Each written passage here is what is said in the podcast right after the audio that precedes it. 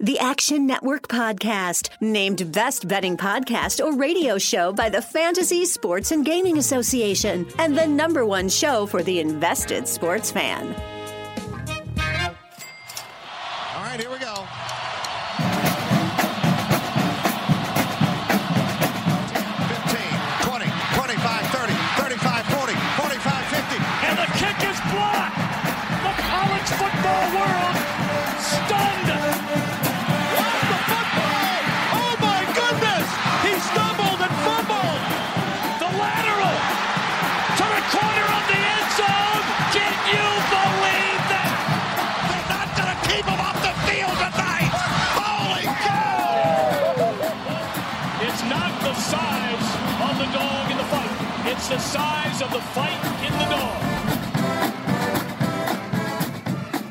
What's up, Degenerate Nation? Welcome to the Action Network podcast.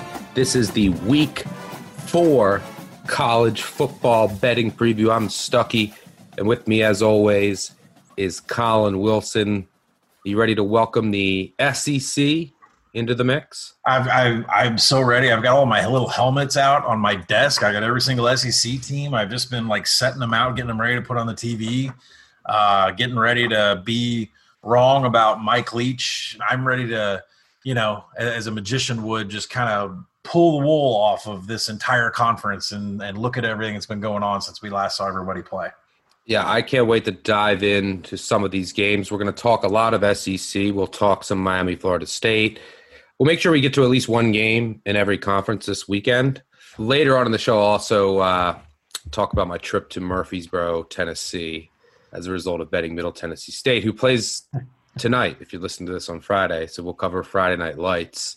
I want Middle Tennessee State removed from the app, removed from my betting accounts. Unfortunately, that is not an option, but we'll get to that as well. But before we get into the marquee games, just want to remind everyone about the Action Pods Tournament of Champions presented by BetMGM, the official odds provider of the Action Network podcast. It's a free weekly Yahoo DFS tournament specifically for our podcast listeners, and it's really easy to join. You just click on the link in our episode description for completely free to join. There's no rake. The top 10 weekly finishers receive over $1,000 worth of Action Network prizes, and the top five finishers each week punch their ticket to the wild card weekend grand finale, where they'll compete for the grand prize, which is a trip to Vegas for two, valued at over $5,000, courtesy of BetMGM. So, again, just it's every week. You don't have to join uh, every week, but any week you want to go join, just click on the link in our description. And if you finish in the top 10, you'll get a prize. If you finish in the top five, you'll automatically uh, get a spot in the Tournament of Champion at the end of the year for a chance to win a trip to Vegas. Um, all right, so let's get in to our marquee games of the week. It's another fabulous weekend of college football. Let's check out the marquee matchups we'll all end up betting for week four.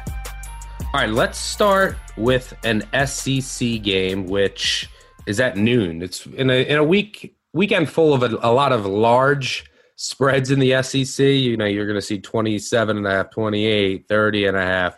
This is one of the more intriguing games of the weekend, and I'm referring to Kentucky at Auburn at BetMGM. Auburn is currently a seven and a half point favorite. Over under has ticked up a few points to 49 and a half. Kentucky's obviously a program on the rise in my backyard here in Lexington. They didn't have a winning season from 2010 to 2015. They've had four straight since. The big question coming into the year is how will they replace Lynn Bowden? He was their do everything quarterback. He was their leading rusher. He was actually their leading receiver uh, for a team that didn't throw really once he took over at quarterback. You have to replace him. You do have an experienced quarterback that'll take over, and Terry Wilson. He's 12 and 3 as a starter. So it's not like you're going to a freshman or someone who's not, never played before. And Wilson will have the benefit of a really, really good offensive line, one of the best in, in the nation. You know, two or three potential all SEC offensive linemen. He'll bring all three of his top backs back this year. The receiving corps is a complete unknown because, like I said, they didn't throw last year. So Terry Wilson is obviously not Lynn Bowden. They're going to have to throw more this year. Uh, it's going to be still be a run heavy offense, but uh, you don't really know what you're getting from the receiving group. Kentucky brings back seven of its top nine tacklers. on a defense, a 335 defense that finished in the top 20 in scoring last year and number two in the country in pass defense. They allowed 167.8 yards per game. I'll let you get into Auburn, Bo Nix season. Bo Nix season in full effect. They're replacing a lot on the offensive line and the defensive line and in the secondary. But Bo Nix is back for a sophomore campaign with a lot of talent at the skill positions. I'll let you get into them. But I just want to cover this. That Kentucky number two pass defense ranking is the most ridiculous ranking I've ever seen for a team. So they gave up 167 yards per game last year. Let's look at their 2019 opponents. Toledo, 85th in passing offense. Guadagni, their starting quarterback, gets hurt in the game, and a, a freshman uh, Carter comes in and he is absolutely miserable. But Toledo didn't have a good passing offense. They only faced two top 50 passing offenses last year. Here's one of them Eastern Michigan in game two, they were finished 28th. Glass threw for 340 yards. Week three, they played Florida, the 16th ranked passing offense. Florida threw for 300 yards. And this is when Franks gets hurt. Trask comes in in the fourth quarter. He throws for like 150, and they outscore Kentucky 19 nothing in the fourth quarter. So after those three games, you know, Guadagni gets hurt. Eastern Michigan throws over 300. Florida throws over for 300.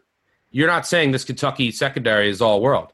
Here's who they played the rest of uh, rest of the season: Mississippi State, 109th; South Carolina, 74th; Arkansas, 103rd; Georgia, 72nd in a monsoon; Missouri, 73rd in a monsoon; Tennessee, 75th; Vanderbilt, 115th; UT Martin, Louisville, 65th in a monsoon, and then Virginia Tech, 86, and they gave up uh, 30 points.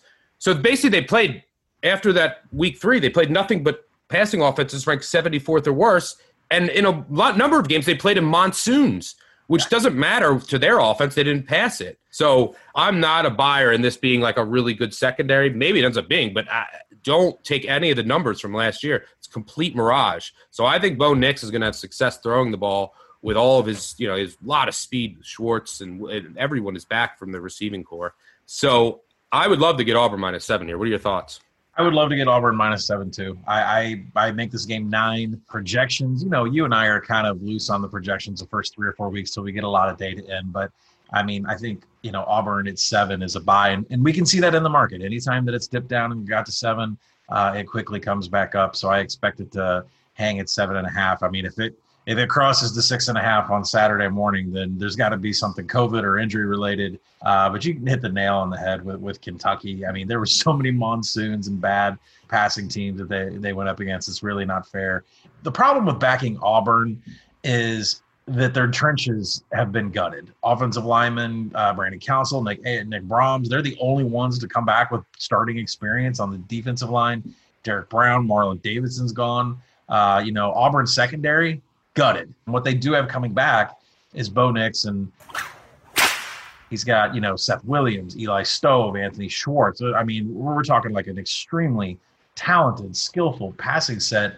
But Nix has got to get a little bit better at throwing the ball. And where I get uncomfortable backing Auburn, especially, you know, at seven and a half, I'd feel better at seven, is that if you go deep into his numbers last year, I know he was a true freshman, but this has to this has to improve this stat. 109 pressured dropbacks he took 17 sacks and had 18 throwaways and a completion rate of 27% in 109 pressure dropbacks. You don't need to be Joe Burrow. You don't need to be Tua. You just you need to be better than 27%. You need, I mean, 40% we'll, we'll take, right? Uh, so, you know, Bo Nix, when he's got a hand in his face, uh, he has not been a good quarterback whatsoever. Clean pocket, clean vision, he's fine. So I'm a little bit nervous with the offensive line situation, considering Nix needs uh, a clean look. I'm not comfortable with Chad Morris being the offensive coordinator. I contend to everybody that he's not really the one calling the plays. Uh, there's nothing that's going into Bo for Bo Nix to run that isn't stamped by Gus Malzahn. Really, Chad Morris, you're only there to take the fall when it doesn't work, and Gus can say, "Yeah, wasn't me. Give me another, uh, add another year to my contract." So, you know, if you look at the Kentucky side, Terry Wilson has plenty of experience, played in 2018, got injured last year, uh, you know, uh, set that whole thing in motion with, with Lynn Bowden, you know, and, and the X factor could be Auburn's, you know, transfer quarterback, quarterback Joey Gatewood. You know, this is a guy that was supposed to beat out Bo Nix last year. And as of like two or three hours ago, he's not been cleared by the SEC commissioner Greg Sankey. So I'm not saying he would have a huge impact in this game, but it is another option for Kentucky, uh, dual threat option that we have yet to see get on the field. And there's definitely probably something inside this kid that wants to get out there and play Auburn pretty bad.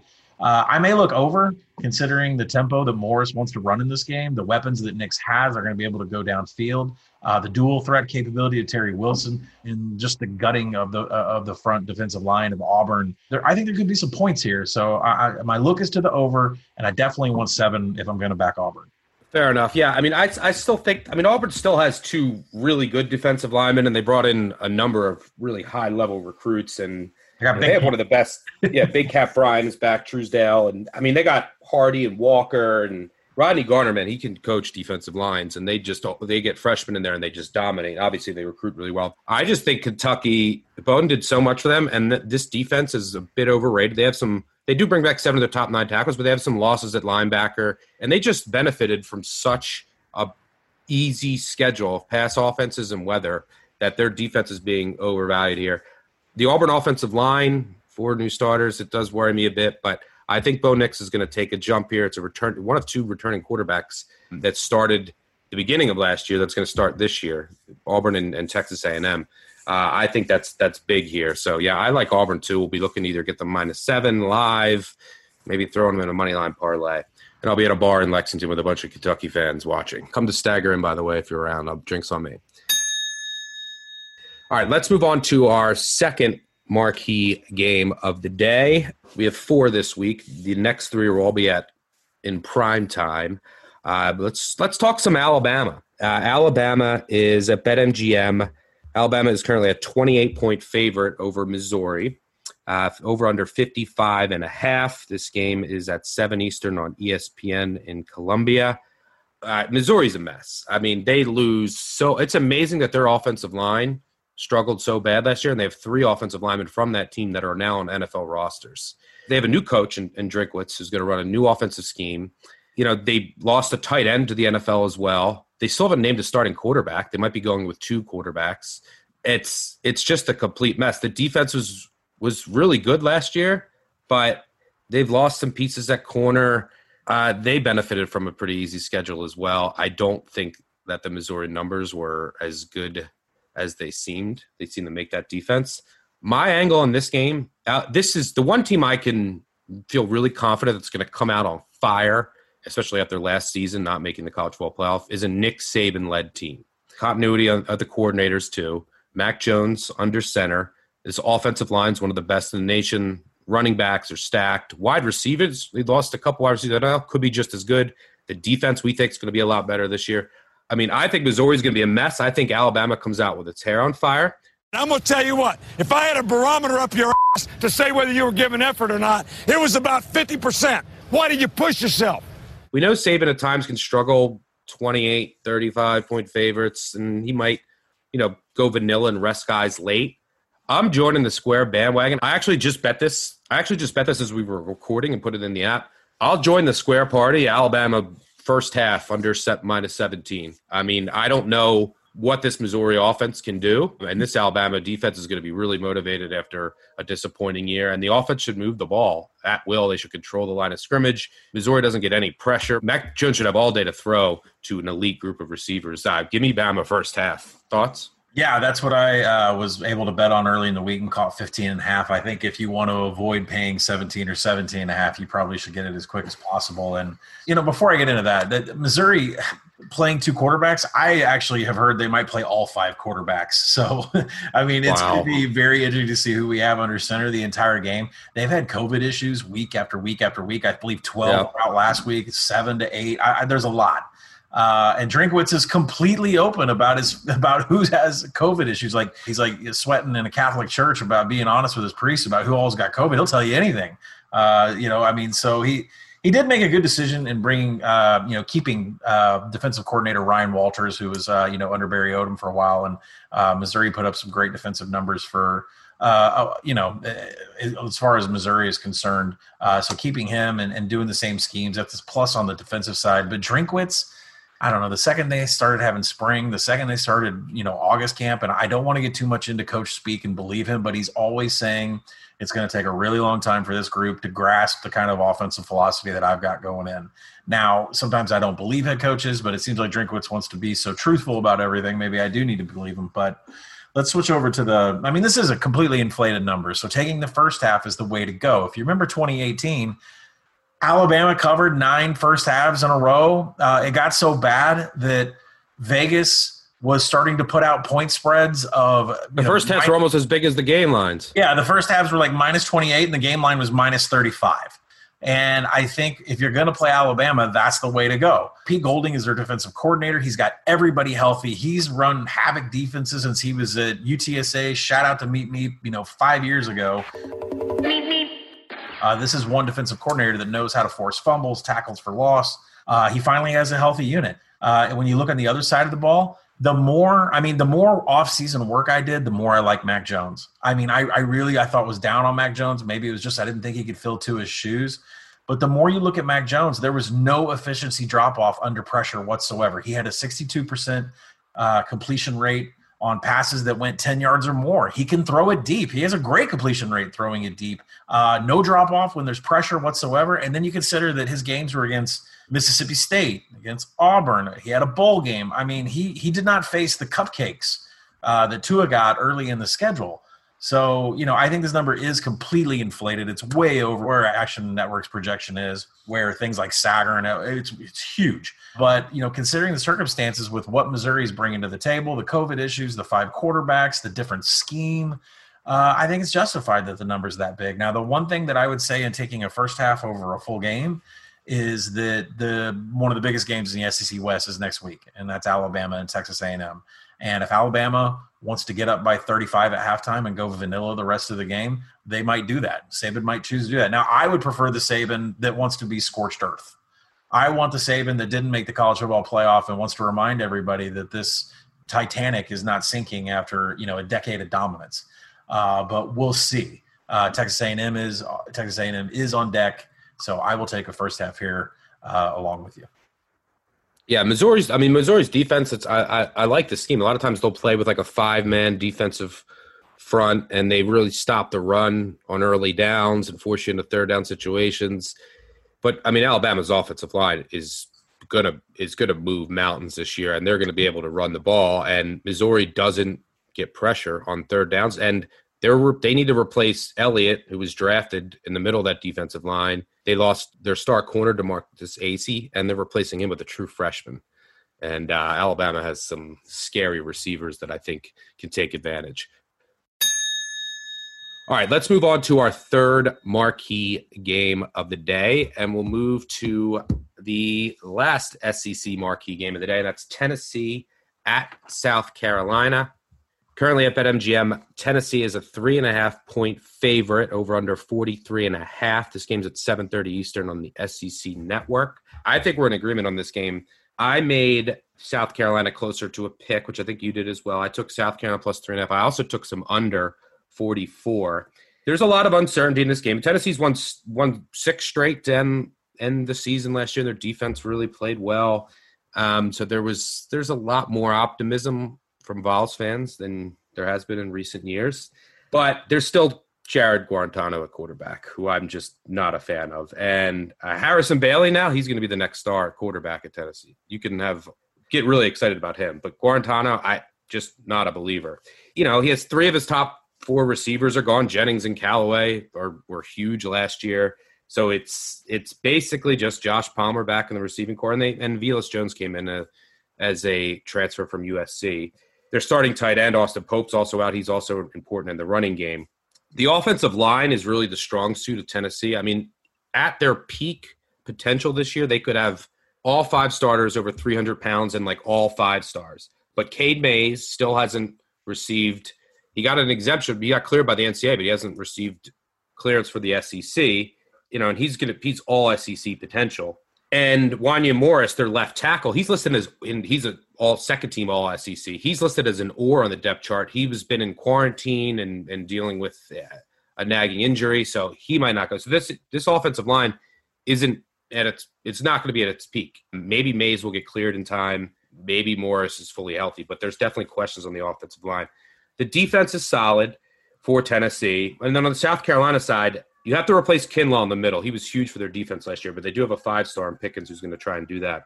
They have a really good secondary. So does Tennessee, which I think this is game is just going to be really ugly. And but I like a few things on South Carolina. Mainly, they named Collin Hill, Collin with two L's. Else? Their starting quarterback. Mike Bobo comes in as a new offensive coordinator. So you say, hey, new new scheme, new quarterback. That's not good after you know after this no spring and shortened summer preparation. But Collin Hill has played under Bobo's system before, and there's a lot of familiarity there. He has a bigger arm. I think he's more depth of passing downfield. But Bobo's had a lot of comments saying like, "I'm shocked that we threw the ball more than LSU last year, and we want to run the ball." And so, uh, you know, and they lost Bryan Edwards to the NFL at receiver. They basically just have Shi Smith back and a lot of question marks against the ball secondary. So I think it's going to be a lot of running. Hill will take a couple shots, connect on a few, which I think will be the difference. One of the biggest things for me is there's been a lot of there's been a lot of COVID issues with Tennessee.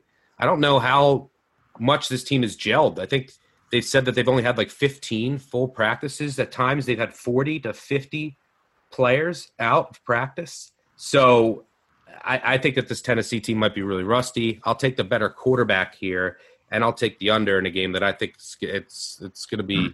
it's going to be ugly. It's going to be how Muschamp wants it. It's going to be a mucked up game. Yeah, I mean, if you don't like Guarantano, I'll just throw onto that. I don't like Jim Chaney. I mean, this is the offensive coordinator that was at Georgia. He wasn't fired, but he mutually parted ways with Kirby Smart, essentially because he couldn't get any points when they got into the red zone. Comes over to Tennessee last year. The offense finished 84th in success rate. That's not the bump the Volunteers were looking for on offense. Uh, you know, they returned 69% of their defense, but that ranks 70. They ranked 77th in pass breakups and just 33rd in sacks. So I'm prefacing all that to say they're not batting passes down and they're not getting to the quarterback. And that's going to be a really big deal against South Carolina because for the first time in forever, the Jake, Jake Bentley years, and, and I can just slew quarterbacks, South Carolina actually has somebody that can throw it down the field. The biggest issue in the passing game last year was throwing it down the field. Hilinski had just nine completions of 20 yards or more nine yes. completions of 20 yards or more, and 430 dropbacks. I, I've never seen more passes, short dink and dunk. There, you couldn't find another offense like that, but that has all changed. Mike Bobo comes in. If you don't know anything about Colorado State offenses over the past couple of years, why don't you go ask uh, Chad Morris, who was at Arkansas, where Mike Bobo and Collin Hill threw for about 800 yards uh, right over the Razorbacks' head. Uh, this is going to be a deep throwing uh, offense. Uh, Bobo ran 11 personnel and a 75% pass distribution. I mean, running the ball, first and 10, I think we're passing. Uh, third and three, I think we're passing. I mean, 75% pass distribution out of 11 uh, at Colorado State. Uh, you know, Collin Hill was 23 to 11 TD to INT rate. He had 3,300 passing yards. Uh, he knows Mike Bobo's offense better than any other quarterback in the world that could come in and run for to do this for South Carolina all the way. I mean, it's at three and a half. It, it's it's touched some fours. Uh, I'll take that three and a half, and, and and we'll we'll look at that money line a little bit on, on the Gamecocks. Yeah, I agree with you on on the Bobo offense. Usually, I just think that he's going to run it a little more early, and then if they do throw it downfield, the the options aren't great against an experienced Tennessee secondary led by Bryce Thompson at corner. But another thing that does benefit the under is Pruitt is extremely familiar with Mike Bobo. So like uh, they served on the same staff, they know each other's systems really well. I mean, they're really good friends. They used to live in the same neighborhood in Athens. So there's a lot of familiarity here, knowing what they're going to run. But so I think it's actually going to be a run. It's going to be a downfield passing attack overall this year. I think in the first game, and hopefully Collin Hill can stay stay healthy. I mean, he's had three yeah. torn ACLs. Crazy. I think it's going to be a, a heavier run based attack for this game in particular, based on some of the quotes I've been reading. But I think it's an ugly game. Both defenses performing better than the offenses, and it comes down to a couple plays here and there. And I trust Hill to make those plays over Guarantano. Imagine, if, um, imagine right. if Deebo Samuel was still around for this passing attack. That would have been tremendous. Ed, or Edwards from last year. Yeah, or Edwards. Hope you're enjoying this great Action Network podcast. I want to make sure you know about the Locked On Podcast Network. Locked On has a daily podcast on your favorite team. Welcome to you, Locked On 49ers. You are locked on to the Dallas Mavericks. Welcome, everybody, to the Locked On Lakers podcast. Let's go. Locked On podcasts are hosted by the local experts who know your team better than anyone and give you the inside scoop. So go to your podcast app and search Locked On Your Favorite Team. Subscribe to your Locked On podcast. All right, let's move on to our final marquee game of the weekend, and we're going to shift over to the ACC, and we're going to talk Florida State Miami. Currently at BetMGM, Miami is an 11 and a half point favorite over under 54 and a half. This is a fascinating game. We've talked about Miami and the rise of the U and is the U back and they have Clemson next week and they've they're started off 2 and 0. They beat UAB. They looked impressive against Louisville, game you nailed. Uh, this game is 7:30 Eastern at Hard Rock Stadium on ABC. By the way, Florida State, meanwhile, is had the complete opposite start. They lo- they were upset by Georgia Tech at home. Mike Norvell, their head coach, is not going to be on the sidelines. Calls all their plays. He has COVID, but there's a couple things that I like about Florida State. Number one, the spot. This is a spot Miami has laid an egg in. I mean, what Manny Diaz is eight and seven at his time in Miami three of those seven losses, he was a double digit favorite. This game really reminds me of 2018. Miami was hyped. I think they were 4 0. They were ranked coming in. They were 14 point favorites over Florida State. They were down 27 7. They ended up coming back and winning 28 27. But you know Florida State will be up for this game. These are new schemes. They played a ton of freshmen and first time players, especially on the offensive line, in that first game against Georgia Tech. So now you you know you got that experience, you got that game out of the way. Now you had two weeks to prepare for Miami. You can make adjustments, and there's there's a couple things worth noting in that game. You had you know their best players on defense. So number one, they had four offensive linemen get hurt eh, during the game, and you know their best player, Love Taylor, their best offensive lineman, he got hurt at the end. He had to go out. His backup came in, got beat, and there was a forced fumble on a sack, and that's how they lost the game. But Kaindoh, who's their who's their best defensive end, he left the game. It, apparently, he's going to play. He's on the depth chart. And then Nasirildeen, he is their best safety. And he didn't play. He's been on the depth chart, and it looks like he's going to play. He's getting drafted maybe in, in the first two rounds. He flies around the field. He's the leader on that defense. So basically, you were playing without a number of offensive linemen, and it's all freshmen on the left side. You know, you you lost your best edge rusher. You did work. You were playing without your star safety all those guys should be back according to the depth chart. Offensive line's fully healthy, and then all the defense is back. So it wasn't your full Florida State roster, and there were some unfortunate injuries throughout. I expect the defense to be a lot better in this game under Adam Fuller. I mean, Georgia Tech had 18 plays at 10 plus yards. It was not great, but this was not what the Florida State defense is going to look like all year. Miami offensive line is a lot better with Jarrid Williams, but they're it's not been efficient. I heard you talk about this on, an interview. I think uh, I, I'm sure you're going to talk about it again. They've just been relying on a lot of explosive plays. This will be the best secondary, the best defensive line with Marvin Wilson and Kaindoh on the edge that they'll faced this year. I know the Florida State offense is ugly with Blackman and a, and a young offensive line, but the Miami defense has some holes that you can exploit. Look out for Terry on screens. Look out for some big plays from Terry. The scripted portion early when Blackman's most comfortable, they might have some success. But I think Florida State comes out with their hair on fire here. Miami might be a little caught a little looking ahead, a little overconfident and sleepy. I make this under 10, so I took 11 and a half. It's scary, but I had to take the value. And there's there's some things that I like about Florida State that I can kind of toss out from that first game. And thoughts here? Yeah, it was a little scary earlier in the week taking Florida State, you know, at 11 and a half. I, I remember plunking the money down and putting it in the app and thinking, did did I really just do this? Uh, but you know, I mean, it's a rivalry game, but is there a letdown factor after a huge primetime road victory for Miami? I mean, it's just this is sports. This is how these things work. Uh, you know, Miami is living and dying, and like I've said it before, they're living and dying on the offensive explosiveness. They are number one in the country right now in EPA, uh, expected points on every offensive play. Um, they have become the king of busted play you know busted big play. They're the they're the Russell Wilson. Every time you bet against the Seahawks, that dude runs for 25 yards and ruins your bet. So you know it. Miami's offensive success rate is actually outside the top 40, and there's only been like what 52, 53 teams play. and their offensive success rate is outside the top 40. So we're not moving the chains. We're just highly explosive. And remember, they you know uh, they rank an offensive success rate. They rank around Western Kentucky and UTEP. So that's you know that that's not good. And uh, if they go up against a defense that can limit their explosiveness, a t- uh, you know a defense that has a lot of athleticism and can tackle in space, which Florida State has, that's going to be a problem. Florida State's defense right now has posted the fifth best number against explosiveness. Now I know who they played, and I know they're not very explosive, but you know we're going to use some stats so far. Florida State's looked pretty good at stopping the big play, uh, particularly on passing downs. That ranking was even better. No, Mike Norvell makes me a little nervous because when he's at Memphis, when he's at, you know, he he is in so much control of the play calling. I don't think anybody's ever called plays for him. He's always been the one. Uh, but you know, I, am sure every play that goes in has been pre-approved, and uh, that the game plan will be set. Their offensive line issues are getting better. The number should be around seven and a half, eight. So 11 and a half is too many. Uh, overreaction to how great Miami looks. Uh, we'll see if Florida State can finish it out and get the cover. Yeah, I mean Black. It's scary back backing Blackman. I mean he was yeah. he was good in that scripted portion. I think he was 16 to 34 for 130 yards over the final 40 minutes of that game.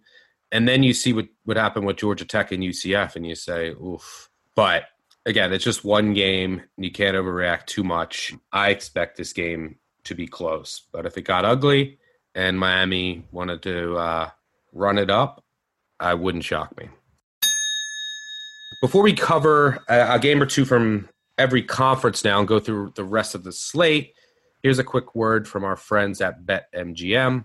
The NFL season is upon us, and our friends at BetMGM Sports are offering Action Network podcast listeners a great sign up offer. Just make your first deposit using the bonus code ACTIONPOD and receive a 100% deposit match up to $500. They've got parlay bonus payouts, live betting markets, daily odds boosts, all sorts of great stuff. So download the BetMGM app today or visit betmgm.com to sign up and use the code ACTIONPOD to double your bankroll with a 100% deposit match up to $500. As a reminder, you must be 21 or older and physically located in the great states of Colorado, Indiana, New Jersey, Nevada, or West Virginia. Please gamble responsibly. Gambling problem? Call 1 800 522 4700 in Colorado and Nevada, 1 800 Gambler in New Jersey and West Virginia, or 1 800 9 with it in Indiana. Promo offer not available in Nevada. And now, back to the show. All right, let's go conference by conference now, the conferences that are playing, and cover a game in each conference. Uh, unfortunately, this week, just like last week, some of my favorite games have been postponed. Houston, I don't know if they're ever going to play a game this year. Um, I can't bet Arkansas State. I wanted to bet Jay Adams. The most electrifying player in college football.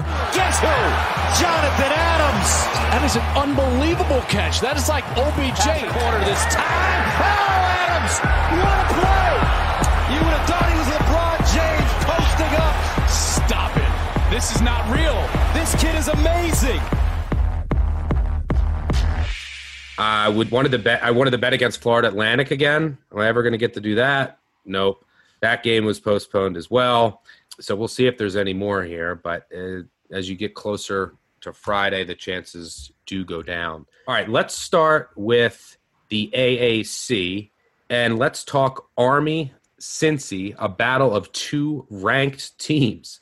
At BetMGM, Cincinnati is a 13 and a half point favorite over under 45. Obviously, when you talk Army, you have to talk triple option. You maggots understand that? Sir, yes, sir. Bullshit, I can't hear you. Sir, yes, sir. I, I still don't know what to take from Army. You know, I was down on them this year, but and they've looked great. They've played Middle Tennessee State and Louisiana Monroe. I mean, are those the worst two teams in in the country potentially? Uh, maybe. So I don't know how much you can take for them. So then you know, Cincinnati, they blew out Austin Peay. I mean, can't take anything from that game, too. But coming into the season, Cincinnati was a legit, you know, top 25 team. Now I say to myself, okay, does Cincinnati face a triple option? When I went back in time for Luke Fickell and Marcus Freeman, their defensive coordinator, they played Navy in 2017 and got waxed. They gave up 600 yards rushing. They lost 42 32. Navy just embarrassed that defense. So Cincinnati went back to the drawing board. The next year in 2018, they played Navy again, and they held them to 124 yards and won 42 nothing. Changed a bunch of things on the defense and completely dominated the game on the defensive side. They run a lot of three man fronts, but they're probably going to go with more four man fronts this week to stop the option. They have a couple of guys on the defensive line that were, you know, Dunlenko and White that were on that 2018 team that completely shut down Navy's triple option attack. So that gives me some confidence that Cincinnati, and I love Freeman, their defense coordinator, is going to be a head coach somewhere, uh, and Fickell that they're going to be prepared. They at least know how to coach up a defense to get ready for a triple option attack. I think you might like Cincy. It goes against everything inside of me to to bet against a service academy as a double digit dog. It's very difficult to cover against them because there's so few possessions. The clock's always running. I'm leaning to an under here. I think Cincinnati's D is going to shut down Army, but it's just hard for me to get a read on Army after two. They just played two cupcakes. So, what are your thoughts here? Yeah, I mean, you made the biggest point of this entire handicap was Luke Fickell and Cincinnati getting blown out in 2017 them coming back to spring practice and summer camp, uh, fall camp, and uh, putting in extra work for the triple option in 2018, just blowing the doors off of Navy. They have taken a similar approach this year. They have had a month to prepare. This this game was announced a month ago. They've had a month to prepare, and they've done a lot of work around the triple option.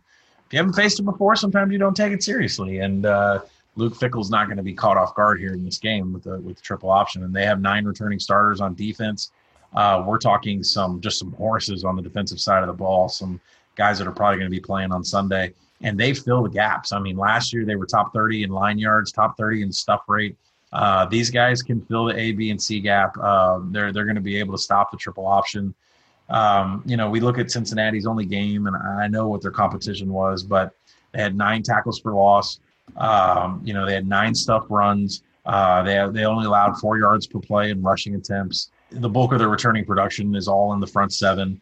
Uh, and I think you have to turn around and, and look like I, you know, Cincinnati's such a defensive team and they're great in the front seven and they've proven it with experience before and a head coach has proven it before. Let's look at the Army side. How high is Army stock? I mean, really, it, it's like it it's like free money for everybody now to jump on Army right here and take the points, especially with the total so low. This must be the easiest bet on the board uh, because there's not going to be that many points. You can get two two scores with Army. Uh, Army's forced six turnovers on ULM and Middle Tennessee State. Uh, so Desmond Ridder's got to have a, you know an efficient game. Gerrid Doaks, they've got to protect the ball. Offensive line must dominate the trench. Uh, they probably should against this Army front four. You know, Army has scored a touchdown, or this is a stat I can't. Army has scored a touchdown or run out the clock on 12 of 17 drives this year. They've had no adversity in any game whatsoever. They're now playing on the road. But I mean, look at that. That means ULM that was in the bottom 10 of FBS and defending the rush, and they lost their defensive coordinator. Is Middle Tennessee, who's a, a joke. We'll get to them later. Army stock right now is as high as it possibly could be. Cincinnati, we know, is a defensive uh, variable that we can count on you know, I, I, mean, I even power rated at 15, so I was glad to get it under 14. But I'm all on Cincy in this up until the number of 14. I think the defense is going to get the job done. Just no turnovers from Ridder. We'll be fine. Yeah, another thing that I, why I like the under also. I mean, I think Cincinnati's defense is going to ball out. I'm not a huge fan of Ridder. That offensive line isn't great, and their leading receiver is out. So you know, it's not an offense that's just going to completely explode um, against a reasonable defense. So I like the under 45. I like the under 45, and I, I don't. I never mind going on an under with a service academy team. After evaluating millions of pieces of data in the blink of an eye, the Gambletron 2000 says the winner is Cincinnati by 200 points. Why, you worthless hunk of junk? All right, up next, let's go to the ACC and let's talk a little Louisville Pitt at BetMGM. Pitt is a two and a half point favorite. Over under is 54 and a half. Uh, I took Pitt minus two and a half. I make this a tad over four. I'm a huge believer in the Pitt defense. I love the. I mean, they have NFL talent all over from the defensive line, which is scary good, uh, especially on the edges and with Weaver and company. And then on the back end, there's talent. Paris Ford at safety is one of the best in the country. This defense can ball. And Pickett, I'm a believer in him taking the next step this year from what I've seen. You know, it's not been against the greatest competition. And last week, I think they struggled a little bit seeing that 3 3 5 of Syracuse. Um, but it's the Louisville defense. I haven't seen much improvement from them. This is still a defense that you can shred. So I think basically what this comes down to, and Louisville still has a very explosive offense with their three headed monster. They're going to make plays as they normally do. But what I think this comes down to is I trust the Pitt defense to get more stops uh, than Louisville. So I'm rolling with the Panthers to move to three and zero. What are your thoughts on this game? Yeah, it's a no play for me, but uh, you know, I wanted initially my thoughts were is I wanted to take Louisville, and I started off the week that way, and you know, just realizing the defensive end Patrick Jones and Rashad Weaver for Pitt, they're, they're going to be able to contain Cunningham and keep him in the pocket from getting out there and running around. So that kind of led me down the path of looking, you know, what is their passing game been? They've been 50 50 run pass out of 11 personnel, 62% from 12. So they're, they're, they telegraph if they're going to run or if they're going to pass. But if they can't run against this defense, there's going to be some, you know, there's there's going to be some problems here because all they're going to have left is to pass the ball, and that might not work against Pitt either. The one thing that kept me off this game, the big stat that I just could not get past, was that Pitt leads the nation in havoc. Uh, they have 22 tackles for loss so far this season. Louisville's offense has allowed 20 tackles for loss um, that offensive line is allowing uh, a lot of that could be Cunningham trying to make things happen. But 20 tackles for loss so far on your off, but you know from your offensive line that's supposed to be dominating people. And you know Pitt's defensive front seven is leading the nation in tackles for loss and in havoc. Uh, that's not a good combination. So I'm not really sure I'm up for getting behind Louisville in this spot. I'm more intent to sit back and, and see if they can deal with a really tough defense. I mean, I'd like to top back, ten defense in my opinion. Yeah, yeah, it's fantastic. I mean, the the lean for me was was Louisville. Uh, the line is extremely slow. I mean, low. I, if Pitt was around five or six, uh, you know, uh, yeah, I would I would back them. But no, I, I am gonna. This is a stay away for me because I just want to see Louisville survive uh, against this defense. All right, let's move on to the Big 12 and talk a little Iowa State TCU. I'm at BetMGM right now, Iowa State's a two and a half point favorite, over under 44 and a half. I think I'm on an island here on Iowa State. I haven't seen anyone that likes Iowa State except me, and they looked awful in their first game. But they have a couple things working for them. First of all, that game was not as bad as it looked. We've talked about this. Louisiana, two yeah. special teams touchdowns and an 80 yard touchdown, right? Now, Brock Purdy was awful, had the worst game of his career, but he didn't have Charlie Kolar, their star tight end, who's going to play in the NFL, arguably the best tight end in all of college football. He's they've had two weeks since that game. He's practiced. He traveled with the team. He's officially day to day. I think he's going to play, taking a risk on that because he's the key to their offense. Both of their guards went down with injuries, eh, including Trevor Downing, who's probably their best offensive lineman. He went out in the first half, didn't return. Him and Hudson, their two starting guards, they're both listed as day to day. They both traveled the team. I think they're both going to play. So this is an undermanned offense. The defense played fine, and it's still a really good Iowa State defense. The advantage that they have here is that they've played a game already and they've had two weeks since to make adjustments and they've got the rust off and they have a really good coach in Matt Campbell that I trust. I mean, he also is really strong against the spread. He usually exceeds odds makers' expectations. 54, 39, and 3 against the spread as a head coach. It's 58%. As an underdog or favorite of three or less, he's 31, 13, and 1 against the spread over 70%. I actually was coming into the year wanted to back TCU early in the year. This is a team that was unlucky last year in turnovers, unlucky in red zone defense, and as a result, I think they had six losses, what six one possession losses. So you would think that you know the turnovers, the red zone, that will regress, and then those close losses will turn to close wins this year. But this is just a tough spot for them having in their first game playing a team that's already played, and they're dealing with a lot of turnover. They have a new quarterback, and you know, former walk on at Georgia, and Downing is going to make his first career start against a really good Iowa State defense. They lost Reagor to the NFL. They lost their top running back, You know, they lost three off starting offensive linemen, including both tackles. The offensive line still a big question mark. The defense should be really good still, that 4 2 5 that Gary Patterson runs. But they did lose Blacklock, their defensive tackle to the NFL, a second round draft pick, and they lost Gladney, their corner, as a first round draft pick. So there's some talent that's gone. The safeties, maybe the best duo in college football. The linebackers are excellent. The defense will still be good. Um, but I just think this comes down to Iowa State already having played, being able to make adjustments, and they have the much more experienced and talented quarterback, um, which I think at, in the end is going to make the difference here. I am counting on their guards and, and especially Kolar playing at tight end. He's just the key to their offense. It's basically a free tight end, a free touchdown in the game. So I'm rolling with Iowa State here. I just like the spot, and I'm trusting to get healthier and, and rebound from that mess to start the year. Thoughts?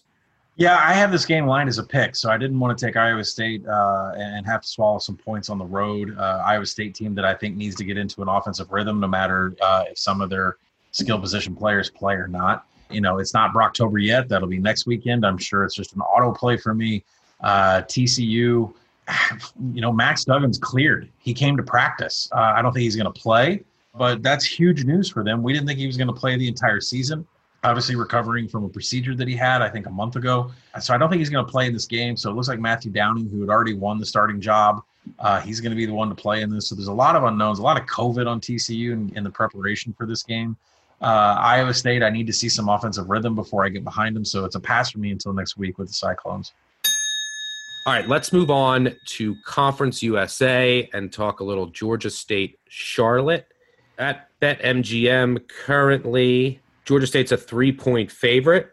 I'm on Georgia State minus one. I like them up to minus three. I liked what I saw from Georgia State in their opener against Louisiana in a game that they probably should have won. And there's a lot of questions about Charlotte and who's going to play and which quarterback's available. I'm hearing from a little birdie that three starting offensive linemen and their starting tight end are out. So nothing confirmed there, but I'm rolling with Georgia State uh, on some news and based on what I liked and liked liked last week and liked about them coming into the year. Any thoughts on this game? I, am lucky to get both sides of this. I know if you guys go onto the Action app, you'll sometimes see me take the other side of games, and this is a perfect one. A couple days ago, Georgia State was listed as plus one. Uh, I have them power rated as minus one in this game, so I happily took the plus one. This thing has swung all the way to Georgia State minus three. So today, uh, happily put in a bet on Charlotte plus three, mostly because of what Stuckey talked about, this COVID news that's coming around. And and more importantly, uh, you know, quarterback Chris Reynolds has a banged up shoulder.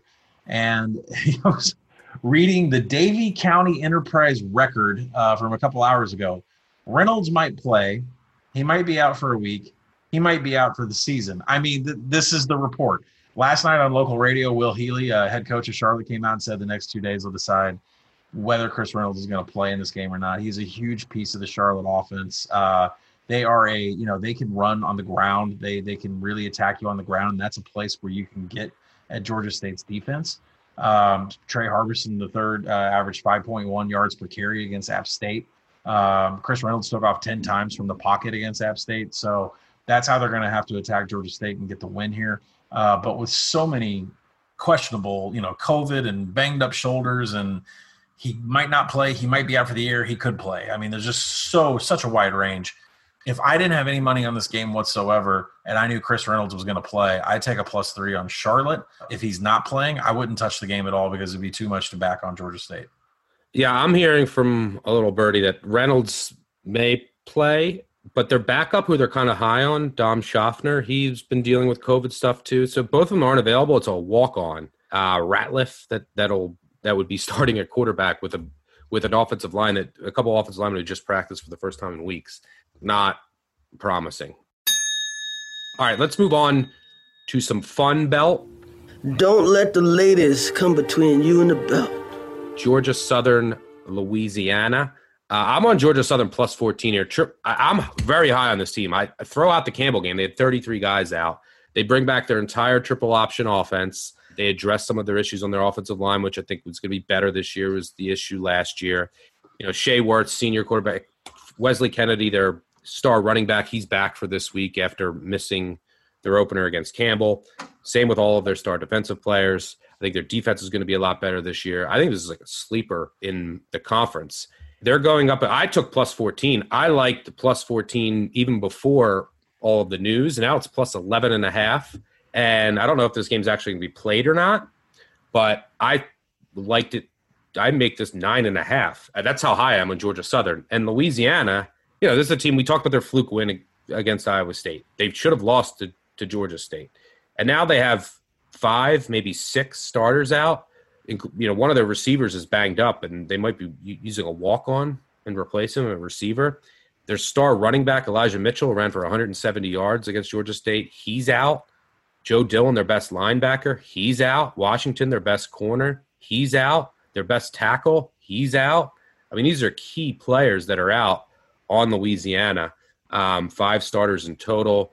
There's a lot of still COVID uncertainty. I don't. I, am just going based on the depth chart um, and what they they said. Base Napier came out and said who's on the depth chart is who's going to play. When someone asked him about the other guys, so those guys are out. I don't know if there's going to be any more players out, but I like Georgia Southern. Again, it's a triple triple option team catching double digits and a team I'm high on, and especially with all these uh, COVID losses for Louisiana uh, who's now ranked. I think you're just getting an inflated number here. And obviously, it's been adjusted down about three points as a result of the news. Right now, BetMGM, Louisiana sits at 11 and a half point favorites over under 51 and a half. Thoughts on this game? Well, first off, I think you have some sort of COVID magnet. Every time there's some sort of crazy COVID breakout, it's a game that you've got some money on, or every game except crazy. Middle Tennessee State games. Why can't they get canceled? why, yeah, why, they, they, haven't canceled anything yet. You know, uh, listen, I'm not betting on this game. There's too many unknowns. I'll just leave you with this. You know, ULL had 12 stuffed runs and 50 rushing attempts against Georgia State. I'm not positive they're slowing down Georgia Southern's rushing attack. Uh, they had a problem stuffing runs, a really low percentage of Georgia State rushing attempts. They're not going to get it done against Georgia Southern. So, uh, but for me, it's a complete stay away. Also, the their huge defensive tackle, the transfer from FIU, who's awesome. He's out and that's huge against a triple option offense. All right, um, let's move on to the Independents. We can't forget about them. And BYU takes on Troy. BYU is currently a 14 point favorite at BetMGM. This game is the late night. It's late. It's basically our Pac 12 after dark. Now it's 10, 10 15 p.m. Eastern on ESPN. Uh, BYU is a 14 point favorite. I took Troy plus 14. I like some of the things I saw against Middle Tennessee State, although what can you really take against Middle Tennessee State? But mainly, I just think this line is inflated. I make it closer to 10. You know, BYU, the last time everyone saw them was a couple weeks ago when they beat Navy 55 to 3. I mean, that game was nothing about BYU. That was all about Navy not practicing tackling and BYU just handing it off and running dives for touchdowns. So I think this line is is super inflated. Give me Troy catching two touchdowns. Thoughts mm-hmm. here? Yeah, I'm going with a different angle. I mean, there's COVID whispers out of BYU. Uh, you know, it's not the gambling night they had a while back, but there's actually current offensive linemen and parents like posting on Twitter right now that their kids have pneumonia and COVID and all kinds of stuff running through the team. So, uh, you know, we all know BYU curb stomp Navy. Uh, they posted a 41% explosive drive rate. That's pretty crazy. Uh, Troy had similar success in the final score against Middle Tennessee. I mean, when you put up a number like that against the Blue Raiders, uh, you would think that there was all kinds of success rate and explosiveness, but there wasn't. Troy ran at a pace of 23 seconds per play. Uh, they had a success rate of 54%. That's national average. Uh, Troy had no explosiveness on offense of all their drives. They had one drive that was an explosive drive. Uh, Troy had just one pass and one rush that went over 20 yards. I that, when I read that, I thought, well, how did they win this game so much?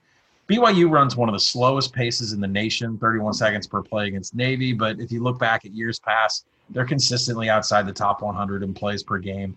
BYU wants to run a grind of a game on the ground while Troy struggles uh, moving the chains and busting chunk yards. Listen, Troy's not an explosive team. They're fast, but they're not explosive, and they're not. They don't have any kind of success rate that's above the bar of the national average. This is an under for me all the way. I, I think I think Tonga's going to eat up Troy's offensive line. I, I think BYU is going to impose their will. Grimes is going to call a running game. I, I, know they ran the ball a ton against Navy because they had such a huge lead, but I think this is going to be more of a run game than a pass game. And then to me, I think 61 points is a little bit too much. There you have it. That's your late night action on ESPN, the under and the dog. All right, before we get to three and out, let's talk some FCS.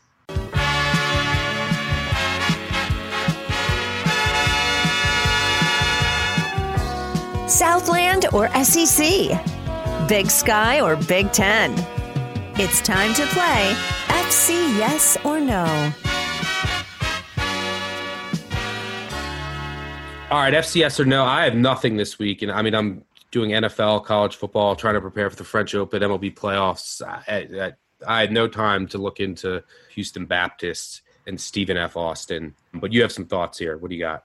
Yeah, I mean, Houston Baptist has been able to put up 600 yards on everybody they've played this year, and Louisiana, Louisiana Tech dealing with COVID, trying to get into sync here. They have BYU on Friday, so they only have six days to prepare for a big BYU game. I don't think they prepared for Houston Baptist whatsoever. So I would look not just at maybe a point spread, but I mean the over here. I mean Houston Baptist is running plays like every 12 seconds. Um, you know, as far as Stephen F. Austin SMU goes, it's the same thing. I don't know why SMU would focus on a terrible Stephen F. Austin team. Uh, maybe an under in this game because they have Memphis on deck. I know air raids like to stay in sync. At the same time, I'm not going to. Sh- I'm not sure they're going to play the whole game. And Stephen F. Austin really has problems putting points on the board. So the FCS games, Houston Baptist and Stephen F. Austin, their opponents have big overlook games to the following week. All right, there you have it. I promise uh, I will have more FCS intel as the season goes on and we start shedding some sports here. Uh, but before we get out of here, let's go three and out. One, two, three. Let's make it a quick three and out. So on first down, let's talk some Friday Night Lights. Let's hear it, gentlemen. Clear eyes, full hearts. Let's go play some football. Let's go. And we'll talk Middle Tennessee State, my nemesis, uh, taking on UTSA. Oh boy. I mean, I don't even want to look at this game. Uh, I refuse to. So you're going to basically take it all. UTSA is a six and a half point favorite at BetMGM over under 60 and a half. I'm sure this line is too high. I don't care. I've been waiting for this the entire. Do you really not care that this game literally should be like a pick or, or UTSA by like one? Do you really not care? I need to see life for, for Middle Tennessee before I, I, I can't. I just drove to Murfreesboro, a three and a half hour drive. I prayed at the churches and the Buddhist temples that I would never bet them again. I can't do it four days later. Then we drove three and a half hours back and thought about how poor of a decision I made in betting Middle Tennessee State against Army, and then Middle Tennessee State last week, and then Middle Tennessee State live, and then Middle Tennessee State second half. So no, I don't care, but I know the listeners do for the podcast, and it's on Friday night. It's the only game, so give them a winner. I can't see the Stuckey I know who couldn't keep himself from Akron games and UMass games last year, and all of a sudden you've cut Middle Tennessee State. Up. So we'll see. I found Jesus. I'm, I'm telling you right now, that number should not be six and a half or seven. It's just sitting there. It's like, oh man. I mean, I, I do know how hard it's been not to put money on this game because UTSA predominantly rush. They look great against Texas State, high flying offense, but then they come out and have a game last week and it's ugly. I mean, it's low scoring, 34 point game, and it's all rush. And that's what UTSA predominantly is, is they're a rushing team. Now, do we think Middle Tennessee's actually going to score some points? I think they've had two trips past the 40 yard line. Two trips past the 40 yard line in eight quarters of play. So I think the game you've got, I think what you got to do is an under here. But man, are you playing with fire? Middle Tennessee State might actually have a pulse. What if UTSA goes ape shit Texas State style and starts running all over the place? Uh, I mean, they're certainly capable of it. I'm telling you, the play here, analytically and from a numbers perspective, is Middle Tennessee State plus seven and under 60. We have one last good weekend of weather here where I live. I am going to do everything I can in my world to not bet on this game. But if I had to, Middle Tennessee State in the under, and man, if I, I I'm really going to try. It's going to take everything I have. I'm glad you found God, whoever's keeping you from betting the Blue Raiders. But it says you should be taking the Blue Raiders here. Let's see if you do. Nope, nope. I'm have seen the light. I mean, look, I, I make the number lower too and projecting it early in the year. But what have we seen from Middle Tennessee State that they they can't do anything? Do you see their numbers so far? I don't I don't know what happened to them. I mean, maybe there's going to be some teams like this after COVID summer. So no thanks. Plus, I have my Stars future. I need the Stars to win tomorrow night uh, against the Lightning down two to one. So I'll be watching that and preparing for the French Open, maybe betting some baseball. But no Friday Night Lights for me. All right, let's move on to second down here. and talk our favorite overdog. For those not familiar, that's our favorite favorite of the weekend. It's called the overdog parlay. I'll keep it simple. I already said mine. Alabama first half. Angry Bama coming out against a Missouri team that should be a mess. Make a statement. They should move the ball. I think Bama's up by at least 21 at the half. You? Kansas State looked as bad as possible against Arkansas State. Extremely inexperienced uh, at offensive line. Uh, Skylar Thompson, there's nothing wrong with him. He just has to have a little bit of protection. The defense got torched. Oklahoma, if you remember, got beat by this team last year, embarrassingly. I don't think Lincoln Riley has forgot about that. They're 28 point favorites, and I think they curb stomp Kansas State here. I, I mean, I'm looking at the ticket splits and the numbers. All I don't care. Lincoln Riley got beat by this team, and he hasn't forgot it by a first year coach at Kansas State. I'm sure he hasn't forgot it, and I'm sure this one should be over pretty quick, unless they self destruct and have a bunch of turnovers. Spencer Rattler may have 28 up pretty quick here before halftime. So uh, for me, it's going to be Oklahoma overdog.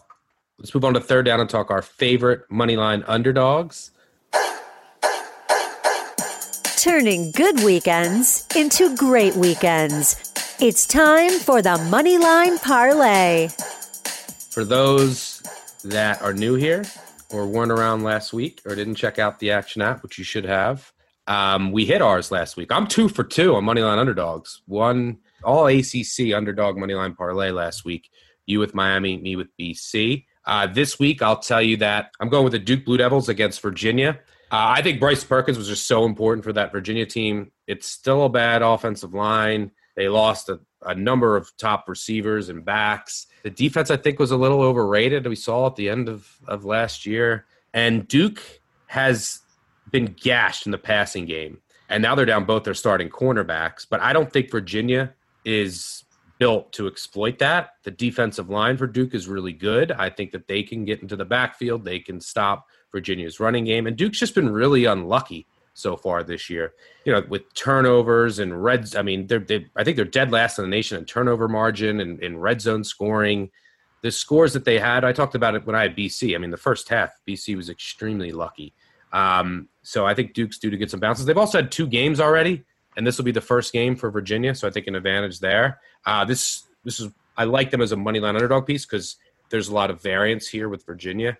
So it can either go all wrong or all right. So I'll, I'll take the plus the Duke, which I think is plus five and a half right now at BetMGM. I'll take them on the money line. You? You can't disagree with any of that. I'm going to stick with South Carolina here. I, I love the passing attack. I, I'm not comfortable with Tennessee whatsoever. I think we get a different South Carolina offense. I think Muschamp seven and one lifetime as a head coach against Tennessee, so uh, we're going to roll with that. And, uh, Gamecocks plus one uh, one forty, not big, but at least it's an underdog.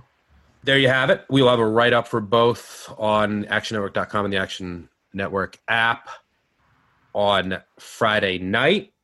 Collin, thanks for joining me. Thanks to everyone for listening as always. If you haven't, subscribe, unsubscribe, subscribe again rate, review. They help us a ton. Tell a friend, tell an enemy. Um, we appreciate all of your support. We will be back on Monday morning with the football weekend recap, hopefully, recapping some winners. Don't forget about the voicemail. Scream, yell, cry about anything that you were wrong about, we were wrong about, you were right about. Bo Nix season, UTEP, Liberty. Liberty, liberty, liberty. All that, get it in go to my Twitter profile. The voicemail number at Stuckey2 is in my profile. Uh, so we'll catch y'all on Monday morning. Good luck with everything this weekend. We'll catch y'all later. Cheers. Peace out.